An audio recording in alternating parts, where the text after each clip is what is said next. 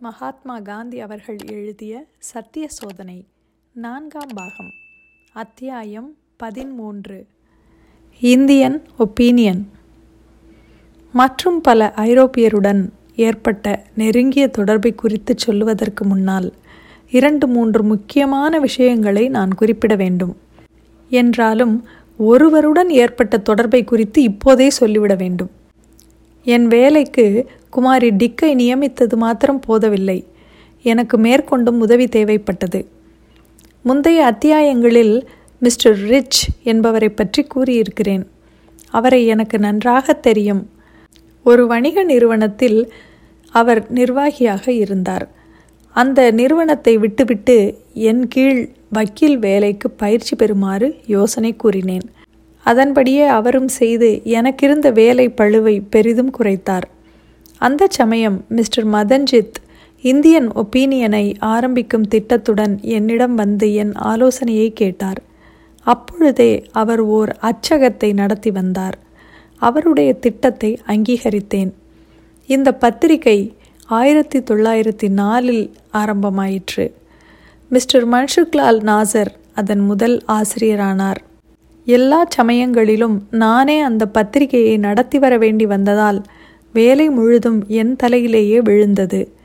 அந்த வேலையை செய்து கொண்டு போக மிஸ்டர் மன்சுக்லாலினால் முடியாது என்பதல்ல.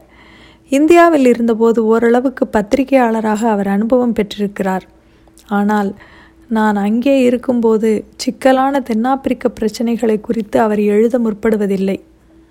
என்னுடைய விருப்பு வெறுப்பற்ற தன்மையில் அவருக்கு பரிபூரண நம்பிக்கை உண்டு. ஆகவே தலையங்கங்களை எழுதும் பொறுப்பை அவர் என் மீது போட்டுவிட்டார். இன்றளவும் அது வாரப்பத்திரிகையாகவே இருந்து வருகிறது. ஆரம்பத்தில் அது குஜராத்தி ஹிந்தி தமிழ் ஆங்கிலம் ஆகிய மொழிகளில் பிரசுரமாயிற்று. ஆனால் ஹிந்தி பகுதியும் தமிழ் பகுதியும் பெயரளவுக்குத்தான் இருந்தனவே ஒழிய எந்த நோக்கத்தின் பேரில் அவை ஆரம்பிக்கப்பட்டனவோ அதை நிறைவேற்றவில்லை.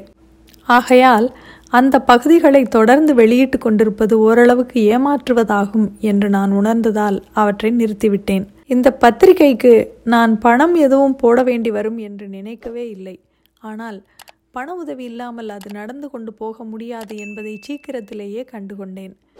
பெயரை பொறுத்தவரையில் இந்த பத்திரிகைக்கு நான் ஆசிரியன் அல்ல என்றாலும் அதை நடத்துவதற்கு முழு பொறுப்பாளியாக இருப்பது நான் தான் என்பதை இந்தியரும் ஐரோப்பியரும் நன்கு அறிவார்கள்.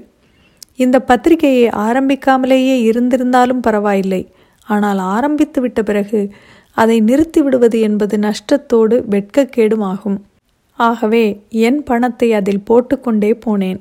முடிவில் நான் மிச்சம் பிடித்து வைத்திருந்த பணத்தை எல்லாம் அதிலேயே போட்டுவிடும்படி ஆனது. ஒரு சமயம் மாதத்திற்கு எழுபத்தி ஐந்து பவுண்ட் நான் அனுப்ப வேண்டியிருந்ததும் எனக்கு நினைவிருக்கிறது.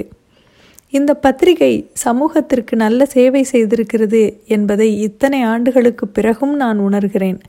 லாபத்திற்கு நடத்தும் வணிக நிறுவனமாக அது இருக்க வேண்டும் என்ற நோக்கம் எனக்கு இருந்ததே இல்லை. என்னால் நடத்தப்பட்டு வந்த வரையில் அந்த பத்திரிகையில் ஏற்பட்ட மாறுதல்கள் என்னிடம் ஏற்பட்ட மாறுதல்களுக்கு அடையாளங்களாக இருந்தன. இப்பொழுது யங் இந்தியாவும் நவஜீவனும் இருப்பதைப் போல அந்த நாளில் இந்தியன் ஒப்பீனியன் என் வாழ்க்கையின் ஒரு பகுதியை காட்டும் கண்ணாடி போல இருந்து வந்தது. அந்த பத்திகளில் ஒவ்வொரு வாரமும் என் ஆன்ம உணர்ச்சிகளை கொட்டி வந்தேன். சத்தியாகிரக கொள்கையையும் அதன் அனுஷ்டானத்தையும் நான் அறிந்திருந்த வரையில் அதில் வெளியிட்டு வந்தேன். பத்து வருட காலத்தில் அதாவது ஆயிரத்தி தொள்ளாயிரத்தி பதினான்காம் ஆண்டு வரையில் சிறைச்சாலைக்குள் எனக்கு கிடைத்த கட்டாய ஓய்வை தவிர மற்ற சமயங்களில் என்னுடைய கட்டுரை இடம்பெறாத இந்தியன் ஒப்பீனியன் இதழே இல்லை. நான் தீர யோசிக்காமலோ வேண்டுமென்று மிகைப்படுத்தியோ திருப்திப்படுத்துவதற்கு மாத்திரம் என்றோ அந்த கட்டுரைகளில் ஒரு வார்த்தையை கூட எழுதியதாக எனக்கு நினைவில்லை.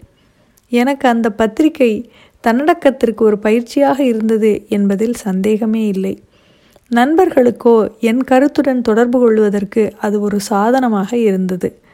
குற்றம் கண்டுபிடிப்பவர்களுக்கு அதில் ஆட்சேபிக்கத்தக்க விஷயங்கள் அதிகம் கிடைப்பதில்லை. உண்மையில் இந்தியன் ஒப்பீனியனின் நேர்மையான போக்கு குற்றம் கூறுவோரும் தங்கள் பேனாவை அடக்கி கொள்ளும்படி செய்தது. இந்தியன் ஒப்பீனியன் இல்லாமல் சத்தியாகிரகம் சாத்தியம் இல்லாமலும் போயிருக்கலாம். சத்தியாகிரக போராட்டத்தின் நம்பிக்கையான விவரங்களையும் தென்னாப்பிரிக்காவில் இந்தியரின் உண்மையான நிலைமையையும் அறிவதற்கு வாசகர்கள் இந்த பத்திரிகையை ஆவலுடன் எதிர்நோக்கினார்கள். ஆசிரியருக்கும் வாசகர்களுக்கும் இடையே நெருங்கிய சம்பந்தத்தை உண்டாக்கி கொள்ள வேண்டும் என்று நான் எப்பொழுதும் முயன்று வந்தேன்.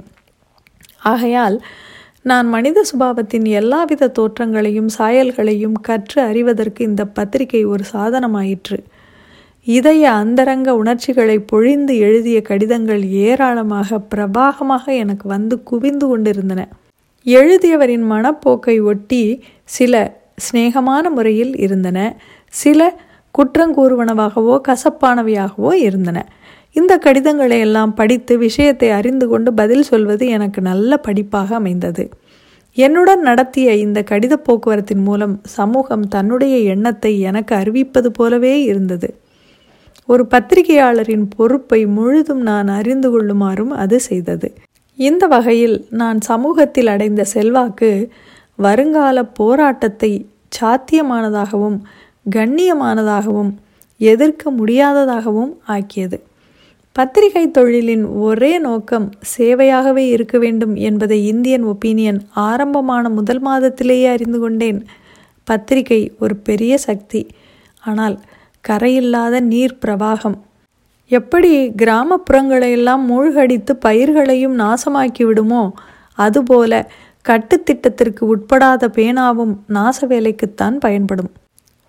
கட்டுத்திட்டம் வெளியிலிருந்து வருவதாய் இருந்தால் கட்டுத்திட்டம் இல்லாமல் இருப்பதை விட அது அதிக விஷமானதாகும். கட்டுத்திட்டம் உள்ளுக்குள்ளிருந்தே வருவதாக இருந்தால்தான் அதனால் லாபம் உண்டு. இந்த நியாயமே சரியானது என்றால் உலகில் இப்பொழுது இருக்கும் பத்திரிகைகளில் எத்தனை இந்த சோதனையில் தேரும்? ஆனால் பயனில்லாதவைகளாக இருப்பவைகளை யார் நிறுத்துவார்கள்? மேலும் இதில் முடிவு கூறுவதுதான் யார்? பொதுவாக நல்லதையும் தீயதையும் போல பயனுள்ளவையும் பயனில்லாதவையும் கலந்திருந்து கொண்டுதான் வரும். மனிதனே அதில் சிறந்தவற்றை தேர்ந்தெடுத்து கொள்ள வேண்டும். இத்துடன் நான்காம் பாகம் அத்தியாயம் பதிமூன்று முடிவடைகிறது. மீண்டும் அத்தியாயம் பதினான்கில் சந்திப்போம். நன்றி.